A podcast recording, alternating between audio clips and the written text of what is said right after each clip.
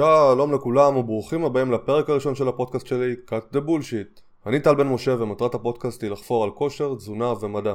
על הדרך אני כנראה אבלבל לכם במוח על חשיבה ביקורתית, וכנראה שגם אדבר לא מעט על רפואה אלטרנטיבית והבעיות שבה. בקיצור, יהיו לנו כאן uh, הרבה דברים מעניינים. אז קצת רקע עליי למי שלא מכיר, אני מאמן כושר ולפני כמה שנים הייתי שותף להקמת מותג הכושר והתזונה EVB. Uh, ברשות המותג שלנו קבוצת הפייסבוק הגדולה ביותר בארץ בתחום הכושר והתזונה, היא נקראת מדברים על כושר ותזונה. הקבוצה נכון לעכשיו מונה מעל uh, 60 אלף חברים. קצת uh, רקע על הקבוצה, אז בשנת 2016 חברתי לשגיא גלוזמן, סיון טפלה ואלדד אוזמן, ובגלל שראינו שיש מחסור אדיר במידע מבוסס מחקר ברשת, החלטנו להקים את הקבוצה. עם השנים צברנו תאוצה, התווכחנו עם המון אנשים גם, ובסופו של יום הפכנו להיות קבוצה ענקית. אספנו גם, חשוב גם לציין שאספנו גם הרבה מודרטורים, מנהלי משנה על הדרך, שאנחנו חייבים להם המון תודות. ובאופן כללי לטעמי עשינו מהפך מאוד מאוד מאוד גדול בצורת החשיבה בארץ. בנוסף לכך הקמנו קורס אימון מתקדם שמיועד בעיקר למאמני כושר. בקורס אנחנו מלמדים עקרונות אימון מתקדמים להיפרטרופיה שרירית וכוח שרירי. עד כה העברנו, אם אני לא טועה, כ-13 מחזורים, וכרגע אנחנו בונים את הקורס מחדש, בקרוב אנחנו נעלה אותו שוב. דברים נוספים שעשינו, אז לפני כמה שנים חברנו לאור דן והקמנו את WNBF ישראל. למי שלא יודע, WNBF הוא איגוד לפיתוח גוף טבעי. זאת אומרת שהמשתתפים בתחרות נבדקים בפוליגרף ומבצעים בדיקות שתן בכדי שנוכל להקטין את הסיכויים שמישהו משתמש בחומרים אסורים. כל המטרה היא בתכלס לתת במה לאנשים שרוצים להתחרות אבל לא רוצים להשתמש בחומרים אנבוליים, סטרואידים וכאלה.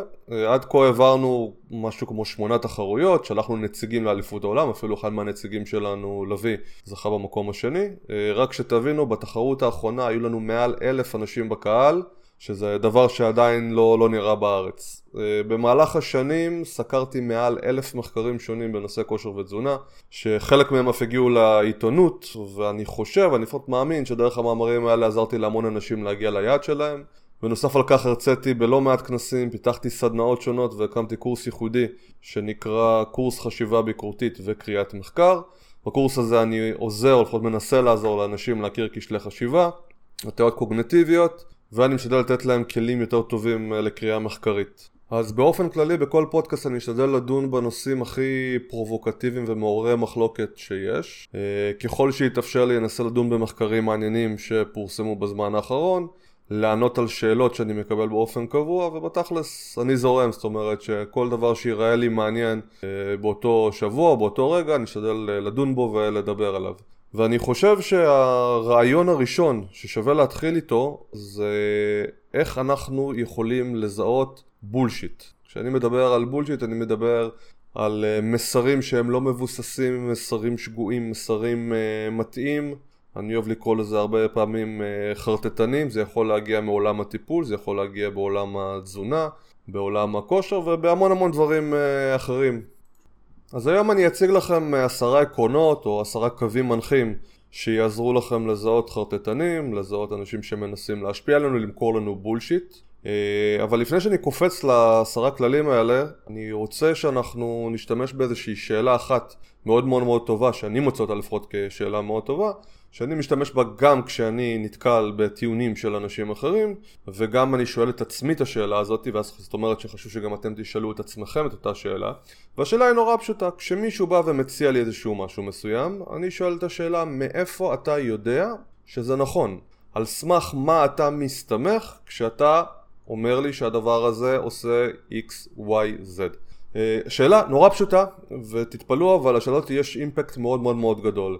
ברוב הזמן אני אקבל תשובה סמוך עליי אני יודע החברה שלי ניסתה החבר שלי ניסה עם המשפחה שלי אתה חייב רק לנסות בוא תנסה ותראה שזה יעזור לך או כל דבר אחר. זאת אומרת תשובות שמגיעות בדרך כלל מניסיון אישי אנחנו עוד ניגע בניסיון אישי אחרי זה ונבין כמה הוא בעייתי.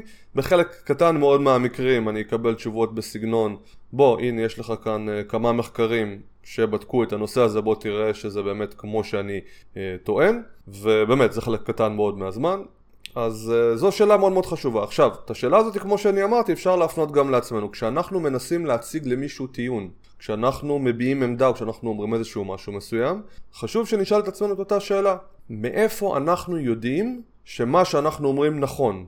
על סמך מה אנחנו מתבססים כשאנחנו אומרים X, Y, Z. והשאלה הזאת יכולה לה, להקטין המון הטיות. זאת אומרת, זה גורם לנו אוטומטית להיכנס פנימה, לחפור פנימה אם אנחנו אנשים שיכולים לעשות את זה. אה, ואז אנחנו מתחילים לחשוב, אוקיי, אולי אני אמרתי את זה סתם כי קפץ לי לראש, אולי זה סתם אמונה ישנה, אולי זה משהו שאמרו לי שהייתי ילד ועדיין ואני חוזר במהלך השנים ואני על, על, על אותו מסר, למרות שמעולם לא וידאתי אותו. ויש המון המון אופציות, אז חשוב מאוד שאנחנו נכיר את השאלה הזאת, כי היא שאלה מנחה שלטעמי עושה המון הבדלים. טוב, אז כמו שהבטחתי, אני אדבר איתכם היום על אה, עשרה עקרונות שונים או עשר כללים שונים שיכולים לעזור לנו להבין האם מי שנותן לנו איזשהו מסר מסוים, האם הוא מנסה למכור לנו בולשיט או, או לא. אז העיקרון או הכלל הראשון הוא עיקרון ההפרחה. זאת אומרת שלא ניתן להפריך את הטיעון שמציגים לנו, או לא ניתן להוכיח שהוא לא נכון. אז אחת הבעיות הגדולות ביותר של הפילוסופיה של המדע נקראת בעיית התיחום. הבעיה הזאת מתמקדת בשאלה מאוד פשוטה. איפה עובר הגבול בין משהו מדעי למשהו שהוא פסודו מדעי? אז למי שלא יודע, פסאודו מדע זה כאילו מדע. אלו טענות ורעיונות שנשמעות כמדעיות אולי, אבל הן לא באמת מדעיות. העקרונות לא פועלים לפי השיטה המדעית, ואנחנו נבין את זה לעומק בעזרת הכללים השונים שאנחנו נדבר עליהם uh, היום, אבל חשוב שנדע שאחד מהגבולות שהוצאו בכדי שנוכל להבין מהו מדע ומהו פסודו מדע, זה עיקרון ההפרחה. העיקרון הזה הגה קארל פופר שהיה פילוסוף של המדע. פופר אמר שטענות שלא ניתן להפריך הן טענות פסודו-מדעיות. אה, באופן כללי, תהליך המדע כרוך בהצגת טענות הניתנות להפרחה, ולאחר מכן ניסיון להוכיח שהן שגויות. אם שום בדיקה או תצפית לא יוכלו אי פעם להפריך טענה, אז הטענה היא לא מדעית, ואני אתן לכם ככה דוגמה נורא פשוטה. אה, אם אני מניח שדיאטות דלות פחמימה טובות יותר לירידה במשקל מאשר דיאטות דלות שומן, אני יכול לבחון את זה די בקלות. אני יכול לייצר ניסוי שבו אני אתן לקבוצה אחת דיאטה דלת פחמימה, לקבוצה אחרת דיאטה דלת שומן, אני אעקוב אחריהם במשך תקופה ואני אראה באיזו קבוצה ירדו יותר במשקל. אם אני אראה שזו בקבוצה של הדיאטה דלת השומן, אני אניח שטעיתי, כי אמרתי שדיאטות דלת פחמימה הן טובות יותר, משמע, יצרתי בסופו של יום ניסוי שיכול להפריך את הטענה שלי. ואני אתן עוד איזושהי דוגמה לטענה שלא ניתן להפריך. אם אני אומר שהשקיית צמחים במי סודה מובילה לאושר גדול יותר אה, בקרב הצמחים מאשר מים מהברז, אז יצרתי טיעון שהוא לא ניתן לבדיקה, מאחר שאני לא באמת יכול לבדוק את רמת העושר של הצמחים. זאת אומרת, אף אחד לא יכול למדוד את זה, ולכן אני באמת לא יכול uh, להפריך את הטענה. אז חשוב לדעת שפסודו מדע מעלה לעיתים קרובות טענות שאינן ניתנות להפרחה, ובתכלס לא ניתנות לבדיקה. Uh, הרבה פעמים אלו טענות מאוד מעורפלות, ואני אתן לכם ככה עוד איזושהי דוגמה. מגדת עתידות שטוענת שבכל פעם שמנסים לבחון האם יש לה כוחות מיוחדים, היא טוענת שבעצם מפריעים לתדרים שלה לעבוד ולכן היא לא מצליחה. אז בכל פעם שאנחנו מנסים לבדוק אותה, אנחנו בעצם מפריעים לה לפי הדעה שלה ולכן הכוחות שלה לא פועלים. או עוד איזושהי דוגמה של uh, רפואה אנרגטית, שטוענת שיש איזושהי אנרגיה מיוחדת שמרפאה אנשים, אבל היא לא ניתנת למדידה בעזרת כלים מדעיים. אז אם היא לא ניתנת למדידה, איך אנחנו יכולים לדעת אם היא נכונה או, או לא נכונה? הרבה פעמים אפשר להשתמש גם במילה אמונה. הטיפול נכשל כי לא האמנת מספיק. אם היית מאמין, הוא לא היה נכשל. אז זה גם כן טיעון קלאסי ללא, ש... ללא שום uh, יכולת מדידה. אבל uh, בסופו של יום אני חושב שאת ההסבר הטוב ביותר סיפק לנו קארל סגן. קארל סגן היה פיזיקאי מחונן שקידם את המדע בצורה אדירה, uh, בעיקר באזור שנות ה-70, שנות ה-80. סגן כתב באחד מהספרים שלו על דרקון שיש לו במרתף. אני אקריא לכם את הקטע בתרגום שלי לעברית. אז הקטע הולך ככה יש לי דרקון יורק אש במרתף. נניח ואני טוען את הטענה הזאת במלוא הרצינות. מאחר שהיו לאורך ההיסטוריה כל כך הרבה סיפורים על דרקונים אבל מעולם לא היו ראיות, אז כמובן שנרצה לבדוק האם זה נכון, כמובן שנרצה לראות זאת בעצמנו. תראה לנו אתם אומרים. אני לוקח אתכם למרתף, אתם מסתכלים מסביב ואתם רואים סולם, פחיות צבע ישנות, תלת אופן אבל אתם לא רואים דרקון. איפה הדרקון אתם שואלים? הנה הוא כאן. אני עונה ומנופף לו. שכחתי לציין אבל שהוא, לא, שהוא דרקון בלתי נראה. אתם מציעים לפזר מעט קמח על הרצפה בכדי לראות האם נוכל לזהות את טביעות רגליו של הדרקון הבלתי נראה. רעיון טוב, אבל הדרקון הזה מרחף באוויר. אתם משתמשים בגלאי מיוחד בכדי לזהות את חום האש הבלתי נראית של הדרקון. רעיון טוב, אבל האש הבלתי נראית של הדרקון לא חמה. אתם מציעים לרסס את הדרקון בצבע בכדי שנוכל לראות אותו. רעיון טוב, אבל הדרקון שלי הוא לא חומרי, ולכן הצבע לא יידבק אליו. וכך אני עודף כל טענה ומבחן שתציעו עם הסבר אחר מדוע זה לא יעבוד. עכשיו, מה ההבדל בין דרקון בלתי נראה, לא חומרי, מרחף באוויר ויורק אש, אל מול אין דרקון בכלל. אם אין דרך להפריך את הטענה שלי, אם אין אף ניסוי או מבחן שיוכל להראות שהדרקון לא קיים, מה המשמעות להגיד שהדרקון שלי קיים? טענות שלא ניתן לבחון, קביעות שחסינות ממבחנים שיכולים להפריך אותן, למעשה לא שוות כלום ולא משנה איזה ערך הן נותנות למי שמחזיק בהן. בסופו של יום מה שאני מבקש מכם לעשות בדוגמה המוצגת זה להאמין שיש לי דרקון מבלי שאני יכול להראות לכם שיש לי דרקון. האם הייתם מאמינים? אז אני חושב שהסיפור הזה של סגן מלמד אותנו בצורה טובה על עיקרון ההפרחה ולמה חשוב שטיעונים יהיו ניתנים לבדיקה. העיקרון או הכלל השני לזיהוי אנשים שמוכרים לנו בולשיט הוא אנקדוטות. אותם אנשים הרבה פעמים משתמשים בסיפורים נקודתיים, באנקדוטות, בשביל לנסות למכור לנו איזשהו משהו מסוים. אז אולי הרבה אנשים חושבים שחוויות על בסיס ניסיון אישי הן דרך טובה לדעת אם משהו אה, נכון או לא נכון, אבל שתדעו שאנקדוטות הן לא עדות טובה. אנשים לא מבינים באיזו קלות אפשר לתפוס את החוויות שלנו בצורה לא נכונה. יש לנו כל כך הרבה הטיות קוגנטיביות שמקשות עלינו להסיק מה נכון, מה לא נכון וכל ההטיות האלה הן אה, סיבה לכך שאנחנו זקוקים למחקרים מדעיים שהם אה, מבוקרים ומצו... ומבוצעים בקפידה. עכשיו אני אומר הרבה פעמים לאנשים ללכת לחפש על ריאליזם נאיבי לקרוא קצת את ה... על המונח הזה ולהבין שמה שאנחנו תופסים בחושים שלנו הוא לא בהכרח מייצג את המציאות בצורה מספיק טובה. אה, ועכשיו אני יכול לתת ככה איזושהי דוגמה נורא טובה. נניח וקיבלנו טיפול מסוים נגד כאב, ואכן אחרי כמה ימים אנחנו מרגישים שהשתפרנו. אז אנחנו יכולים אה, לשמוח וליצול, ואנחנו הולכים ומספרים על הטיפול הקסום לכל מי שרק רוצה לדעת, ואיך הטיפול הזה שיפר לנו את התסמינים, ואיך אנחנו מרגישים יותר טוב, אבל האם כתוצאה מהטיפול הזה שעברנו, וכתוצאה מההשתפרות כביכול, אנחנו יכולים להסיק האם הטיפול הזה באמת קסום וטוב? אה, כנראה שלא, או לפחות לא בטוח, לפחות לא ברמת ודאות גבוהה. ומה אם השתפרנו בגלל אפקט הפלצבו, אוקיי? ומה אם השתפרנו רק בגלל שעבר זמן? ומה אם השתפרנו רק בגלל שקיבלנו עכשיו תשומת לב ממטפל? ומה אם השתפרנו רק בגלל שהחלטנו ללכת לטיפול ולקחת אחריות על החיים שלנו ועכשיו רמות החרדה שלנו ירדו? ומה אם בכלל לא השתפרנו אבל לא נעים לנו להודות בכך? יש עוד המון הטעיות uh, שיכולות לגרום לנו לחשוב שהשתפרנו בעזרת טיפול מסוים בזמן שהטיפול באמת לא עשה איזשהו משהו מיוחד. יש לי איזו רשימה של 30 כאלה. אבל רק שתדעו בעולם הפסודו מדע אנקדוטות נחשבות לעדויות הטובות ביותר. המלצות קלות, זולות, ואין כמו הצגה של איזה סיפור חי ומרגש בשביל לשכנע אותנו שאיזה סוג של טיפול מסוים הוא פשוט אה, מעולה ואנחנו חייבים לעשות אותו. מי צריך גוף מחקרי כדי להוכיח שהומואפתיה עובדת כשיש סיפור מרתק של מישהי ביוטיוב? אה, ובדרך כלל מטפלים אלטרנטיביים אוהבים להשתמש בעדויות שמציגים ככה על לקוחות שטוענים, לא יודע, שמנים אתרים טיפלו בכאב ראש שלהם, צמידים מגנטיים ריפו את הכאב גב שלהם, אנא ערף יש גם בעיתונים אה, כל מיני אה, דברים שכאלה, אבל בכדי שהטענות האלה יהיו מדעיות, החוקרים יצטרכו לשלוט בכל הגורמים שאמרתי מקודם, ויש המון כאלה, להשוות את המוצרים או את הטיפולים או את כל דבר שלא יהיה לפלצבו בניסוי מבוקר ואקראי כפול סמיות ורק אז נוכל אולי להסיק אם יש איזשהו, איזושהי תועלת. וברוב המקרים לכל הטענות האלה אין באמת, כשמעמידים אותה במבחן אמיתי, אנחנו לא מוצאים באמת תועלת רצינית. אז uh, למרות כל הסיפורים האלה, כנראה שיש סיבה שרופאים לא כותבים לאנשים, לפחות רוב הרופאים, לא כותבים לאנשים uh, הומאופתיה ולא קריסטלים ולא, אני לא יודע מה. העיקרון או הכלל השלישי לזיהוי מוכרי בולשיט הוא קטיף דובדבנים. בדרך כלל מוכרי בולשיט משתמשים, או יותר נכון דוגמים ראיות שתומכות בעמדה שלהם, ובדרך כלל תוך כדי התעלמות מראיות שלא תומכות בעמדה שלהם, גם אם זה מחקרים אקדמיים אגב.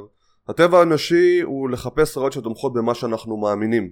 ובתכלס אם אנחנו נחפש מספיק טוב אנחנו גם נמצא. אני מבטיח לכם שאם תיכנסו לספרות האקדמית אתם תמצאו מחקרים שתומכים כמעט בכל עמדה שאתם רק תרצו. לכל הקונספט הזה קוראים במילה, במילים פשוטות הטיית האישוש. אוקיי? כולנו עושים את זה מדי פעם כי הרבה פעמים לא נעים לנו לדעת שאולי העמדה שלנו לא נכונה או לא מדויקת ולכן אנחנו נוטים לחפש מידע שמאשש את הדברים שבהם אנחנו כבר uh, מאמינים מראש אבל אנחנו נוטים להתעלם ממידע שלא מאשש אותו, אוקיי?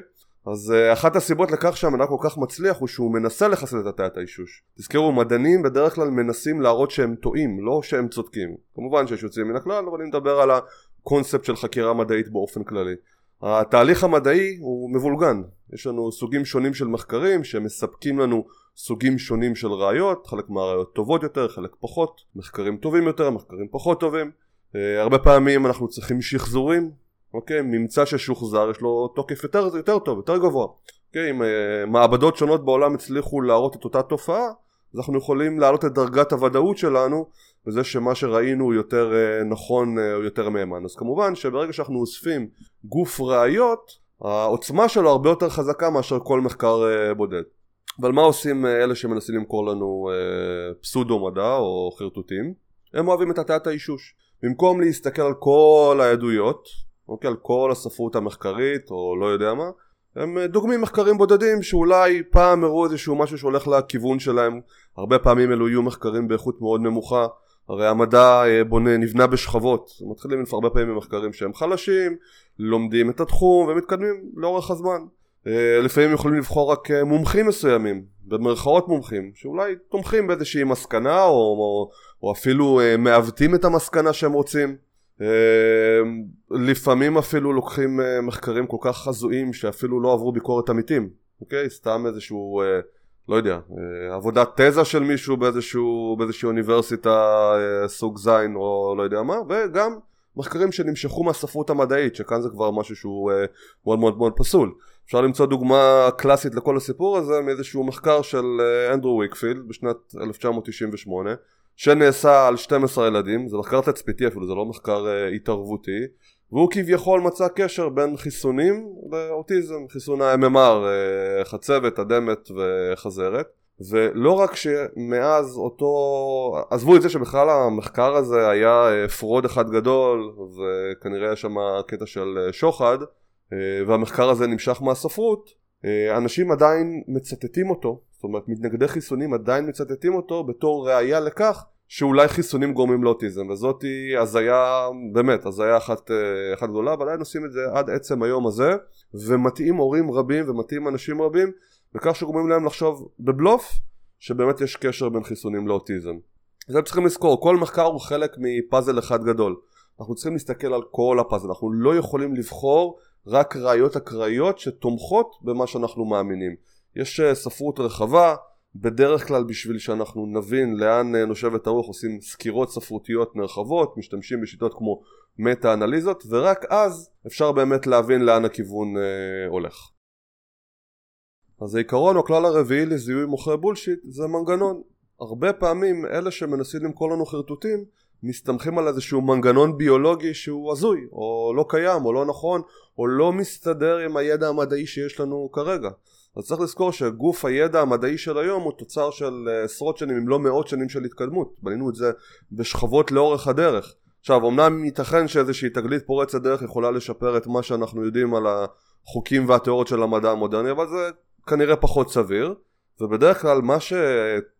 החידוש יותר נכון של טענות פסודו מדעיות זה משהו שיכול להיות מאוד מאוד מפתה אבל אם הראיות האלה באמת היו נכונות וזמינות אז המדע היה מאמץ אותן לא היינו צריכים את הטענות, לא היינו צריכים את הפסודו מדע אוקיי?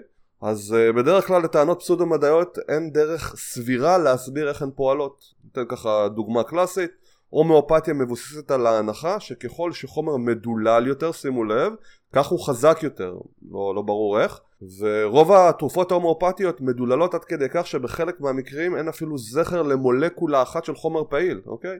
הומואפתים מסבירים את העניין הזה בכך שהמים זוכרים, אוקיי? זאת אומרת המים זוכרים את החומר שהיה בהם לפני שהן דוללו וזה כמובן לא הגיוני לפי חוקי הכימיה והפיזיקה ולכן זה די מופרך. דוגמה נוספת שאני יכול לחשוב עליה זה רפלקסולוגיה, הרבה פעמים ברפלקסולוגיה מציעים לנו רעיון שנקודות בכף הרגל ובכף היד מייצגות איברים בגוף. אנחנו קוראים לזה בשפה ככה יותר אה, מקצועית הומנקולוס אוקיי? זה אומר שיש אה, בן אדם קטן שמיוצג על ידי איברים. אם אנחנו לוחצים אה, בנקודה מסוימת בכף הרגל היא משפיעה על הכבד או על העיניים או לא יודע מה. וזה כמובן טענה שהיא סופר מופרכת לאור מה שאנחנו יודעים היום מבחינה מדעית. העיקרון החמישי של זיהוי מוכרי הבולשיט הוא אה, התנגדות לשינוי. הרבה פעמים אלה שמציעים לנו מכל מיני דברים אה, מופרכים או טיפולים מסוימים אה, מביאים אותם מאיזושהי תורה עתיקה, תורה ישנה שלא התקדמה, התורה הזאת לא יודעת לתקן את עצמה, לא תיקנה את עצמה לאורך ההיסטוריה. ובאופן כללי התורה הזאת מתנגדת לאיזשהו שינוי שיהיה בתוכה. וכמו שהבנו עד עכשיו התהליך המדעי אה, ביסוד שלו נועד לסנן רעיונות רעים ולהתבסס כמובן על רעיונות טובים המדע מגלה שגיאות על ידי הפרחה של רעיונות, דיברנו על זה לפני. מדענים משנים את הדעה שלהם עם ראיות, אוקיי? ברגע שיש לך ראייה מסוימת שמראה לנו איזושהי הצדקה למשהו מסוים אה, והיא סותרת איזשהו משהו ישן, מן הסתם חשוב שנזוז מאותה עמדה ישנה ונתקדם הלאה. אתן ככה איזושהי דוגמה כללית, אז במשך מאות שנים אה, רופאים חשבו שמחלות נגרמות מחוסר איזון של אה, ארבעת הלכות או ארבעת המרות, ככה, ככה זה נקרא, שמייצגות את נוזלי הגוף, מרה לבנה, מרה אדומה, מרה שחורה ומרה צהובה. אז הטענה הייתה שחוסר איזון בין המרות האלה אה, מוביל בסופו של יום למחלות. מה היה הפתרון? בדרך כלל הקזות דם, הקאות ועוד אה, דברים מופרכים. אבל מאז התקדמנו, מאז זזנו, מאז הבנו מכל מיני דברים חדשים. אנחנו יודעים שהרעיון הזה או העיקרון הזה מופרך, אבל תתפלאו לדעת שנכון להיום יש אה, אה, תורות מסוימות שעדיין מלמדות את זה אני לא אכנס רגע לשמן אבל עדיין יש עוד דוגמה אה, מסוימת לכל, ה, אה, לכל הקונספט הזה זה אירידיאולוגיה באירידיאולוגיה יש טענה שקשתית העין עצמה, או לפחות שינויים בקשתית העין, מייצגים מחלות שונות בגוף. אוקיי, ניתן לזהות את המחלות על ידי צפייה בשינויים בקשתית העין. וזה כמובן סותר ומופרך לגמרי ולא עומד עם המידע המדעי העדכני שיש לנו אה, נכון להיום אבל אתם חושבים שזה עוצר אה, אירידיאולוגים מלבוא ולהציע את הטיפול שלהם? כמובן שלא. למה שכן? עכשיו, אני תוהה גם איזה ספרות, איזה מהלכים, איזה מחקרים מבוצעים בכל השיטות האלה בשביל שהם יוכלו לתקן את עצמם הרי זה איזשהו משהו מסוים שמישהו הגה אותו פעם לפני מאות שנים הרבה פעמים אה, בזמן שלא ידענו כל כך, אה, כל כך טוב על העולם או על גוף האדם ומאז זה נשאר ונשמר ואין כאן שום אה, תיקון עצמי, אין כאן שום שיפור, אין כאן שום התקדמות ובסופו של יום אנחנו צריכים לסבול מזה.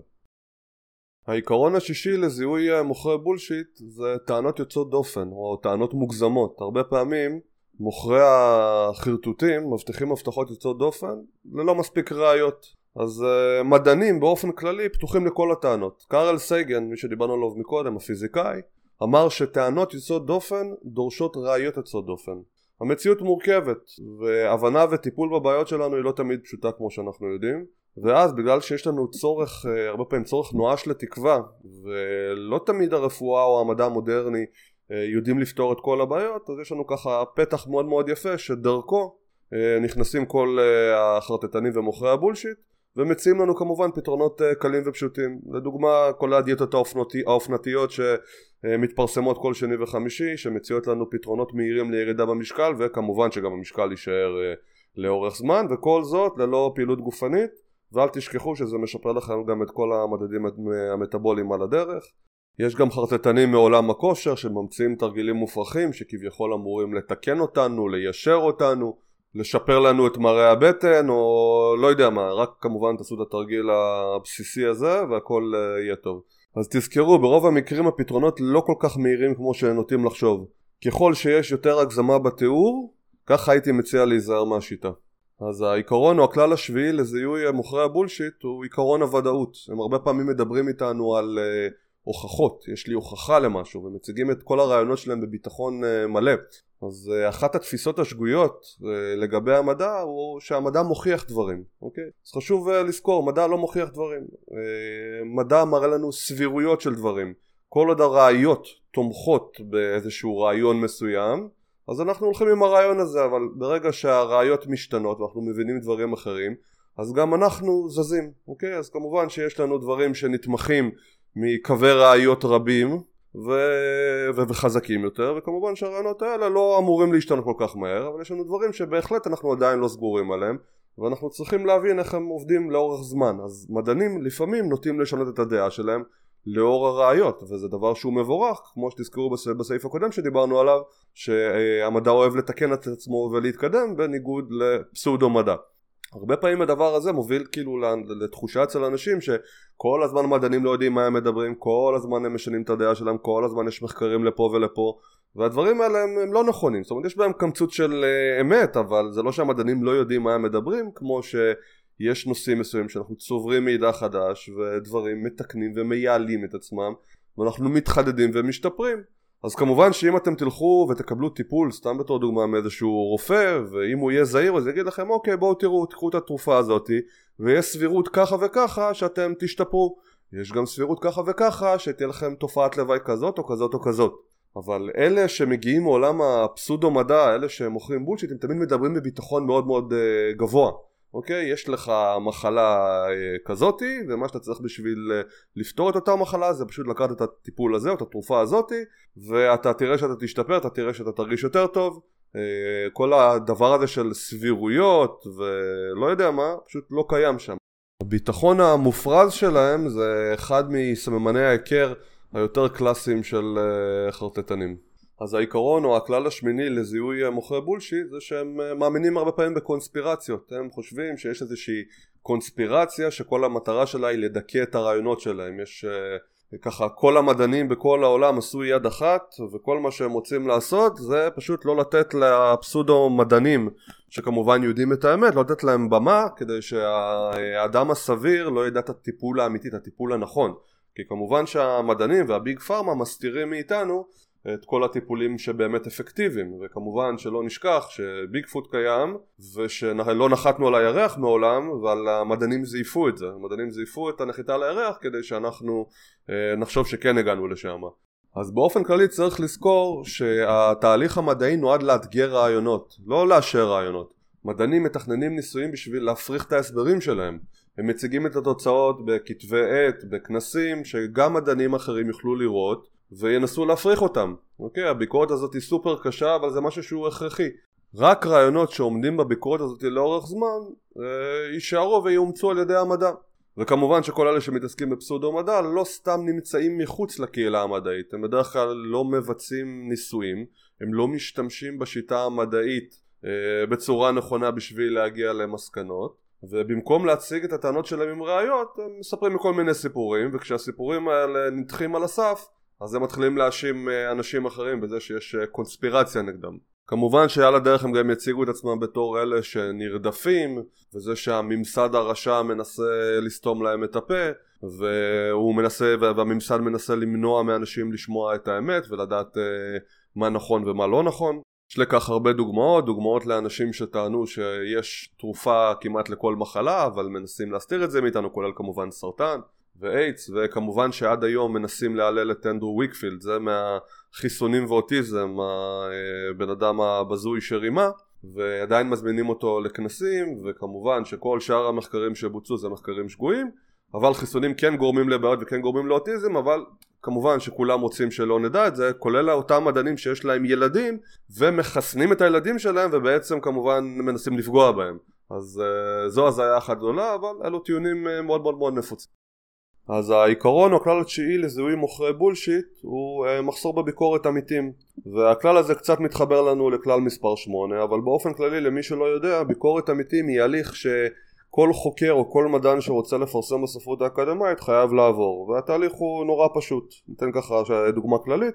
אם אני מבצע מחקר על היפרטרופיה שרית ואני רוצה שהמחקר הזה יתפרסם בספרות האקדמית אני צריך לבחור איזשהו ז'ורנל אקדמאי שמתאים לי. אה, בשביל לפרסם בו. אני שולח את המאמר שלי לז'ורנל.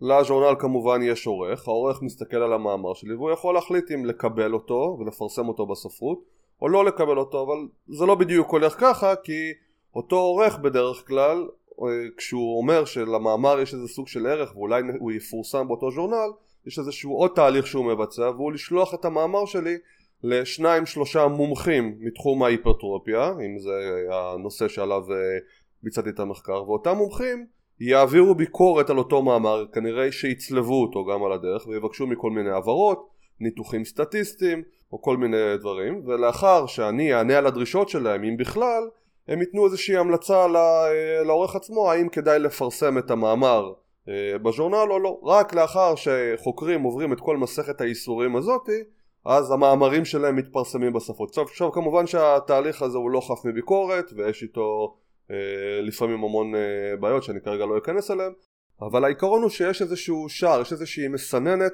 שמונעת מחלק מהמאמרים לעבור ולהיכנס uh, פנימה וכמו שאמרתי לא חף מבעיות.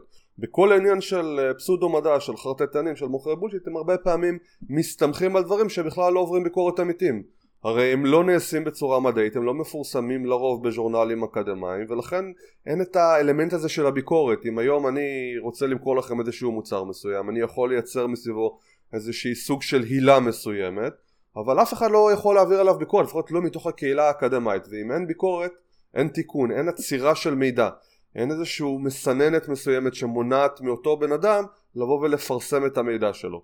והכלל העשירי והאחרון שלנו לזיהוי אה, מוכרי בולשיט. זה ביצוע תדיר של כשלים לוגיים. הרבה פעמים אה, מציגים טיעונים עם אה, לוגיקה לא ראויה. ולמי שלא יודע כשלים לוגיים זה בסך הכל טיעונים שהם לא טובים, טיעונים שהם לא ראויים. טיעונים כאלה שלא ניתן לסמוך על המסקנות שלהם ברמת ודאות גבוהה. ויש המון המון המון סוגים של uh, כשלים לוגיים, אני כמובן לא אוכל להיכנס לכל הכשלים, אבל יש כמה שהם uh, מאוד מאוד נפוצים, ודוגמה קלאסית זה כשל בשם פנייה אל הטבע, ופנייה לטבע זה כשל שהוא מאוד מאוד פשוט, הפורמט שלו נורא קל להבנה, כל מה שלא טבעי כנראה לא טוב.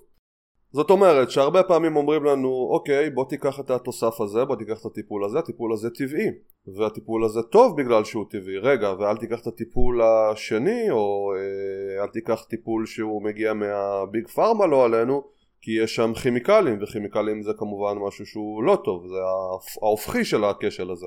אז אה, בסופו של יום חשוב לזכור שלא כל מה שמגיע מהטבע קודם כל יעיל ולא כל מה שמגיע מהטבע הוא בטוח. לא כל מה שמגיע מהטבע נמצא גם במינונים שכאלה שבאמת אה, עושים משהו, יכול להיות שיש משהו שיש לו פוטנציאל, אבל אנחנו צריכים ככה אה, ייעול של התהליך ושיפור שלו בכדי שבאמת גם המינון הזה אה, ישפיע על גוף האדם. אז הטיעון הזה נפוץ מאוד בתחום הרפואה האלטרנטיבית, ושוב, חשוב לזכור שלא כל מה שטבעי הוא גם אה, יעיל ובטוח. כשל נוסף שנוטים להשתמש בו זה כשל בשם פנייה למסורת. והבסיס שלו הוא נורא פשוט, אם עשינו משהו במשך עשרות, מאות, אלפי שנים, אז כנראה שהמשהו הזה טוב, לא רק שהוא טוב, הוא גם בטוח, וכמובן שפעם ידעו הכי טוב, ולכן אם זה עבר את מבחן הזמן, אז כנראה שצריך uh, לעשות את זה. וכמובן שיש כאן כשל מאוד מאוד uh, רציני, לא כל מה שמתבסס על מסורת uh, הוא טוב, אני לא בטוח שזה גם מה שאנחנו רוצים, כי הרי דיברתי איתכם לפני זה על זה שהמדע רוצה להתקדם ונבנה כשכבות, האם אנחנו עדיין רוצים להשתמש בארבעת המרות או ארבעת הלכות שדיברתי עליהן מקודם רק בגלל שזה משהו שיעשו אותו פעם? איפה עובר הגבול? הרפואה הסינית המסורתית השתמשה או עדיין משתמשת במכל מיני טכניקות שונות ומשונות אבל מי אמר שהטכניקות האלה נכונות? זה לבוא ולהגיד שמשהו שהוא טוב רק בגלל שעשו אותו פעם זה לא טיעון מספיק טוב אפשר לבוא ולהגיד אוקיי יש כאן משהו עתיק, בואו נעמיד אותו למבחן כמו שצריך היום, עם השיטות שיש לנו כיום. מבחן כמו שצריך זה יהיה מחקר uh, כפול סמיות אקראי עם uh, קבוצת uh, ביקורת שמקבלת פלצבו, על מדגם כמובן מספיק גדול של אנשים, ושישחזרו אותו מספיק פעמים, ובואו נראה אם זה באמת עובד. אם זה יעבוד, אוקיי, אז אנחנו נאמץ ונבוא ונגיד, אוקיי, יש כאן משהו שהוא מעניין, אם זה לא יעבוד, אז מה, נמשיך לעשות אותו כי אה, המסורת אמרה שזה בסדר? כמובן שלא. אז הנה לנו עשרה עקרונות, עשרה כללים שונים שאמורים uh, לעזור לנו לזהות מוכרי בולשיט, לזהות טענות שהן לא מבוססות uh, מדע. Uh, בחלק גדול מהזמן אנחנו נמצא כמעט את כל הכשלים האלה ביחד, בחלק אחר אנחנו רק נזהה חלק מהם, זאת אומרת אלה שמציגים לנו את הדברים רק יציגו מאפיינים של חלק מהדברים. Uh, לא תמיד קל לזהות מבלי לחפור פנימה ולהבין את ההיסטוריה או את הבסיס של הדברים שמציעים לנו אבל חשוב שזה יישב לנו ככה בראש חשוב גם לציין שאני לא המצאתי את כל הסעיפים האלה הסעיפים האלה רצים ברשת כבר שנים אני רק מביא את העולם שלי ואיך שאני uh, תופס את זה אבל זה בדרך כלל uh, כללים שהם נורא אוניברסליים ונורא פשוטים להבנה. אז עד כאן היה הפרק הראשון של הפודקאסט שלי. אני מקווה שנהנתם כמו שאני נהניתי להקליט אותו. בהמשך כמובן שאני אדבר איתכם על אה, שלל נושאים שקשורים גם לעולם הכושר, התזונה, המדע, החשיבה הביקורתית, אה, הפילוסופיה וכל דבר שאני אראה לנכון שיוכל אה, לקדם את כולנו. אני מזכיר שב-14 לשביעי אני מקיים סדנת תזונה, אני אצרף אליה קישור. בסדנה הזאת אני מדבר על כל העקרונות הכלליים של חיטוב הגוף מהזווית המדעית בלבד, כולל רפרנסים מחקריים, זאת אומרת שאני מניח שלאחר הסדנה הזאתי אתם תצאו עם המון המון ידע איך לנהל את התזונה שלכם, איך לנהל את האימונים שלכם בצורה טובה בשביל לקדם את המטרות שלכם ואני אשמח אם תשתפו את הפודקאסט הזה, אם תירשמו אליו.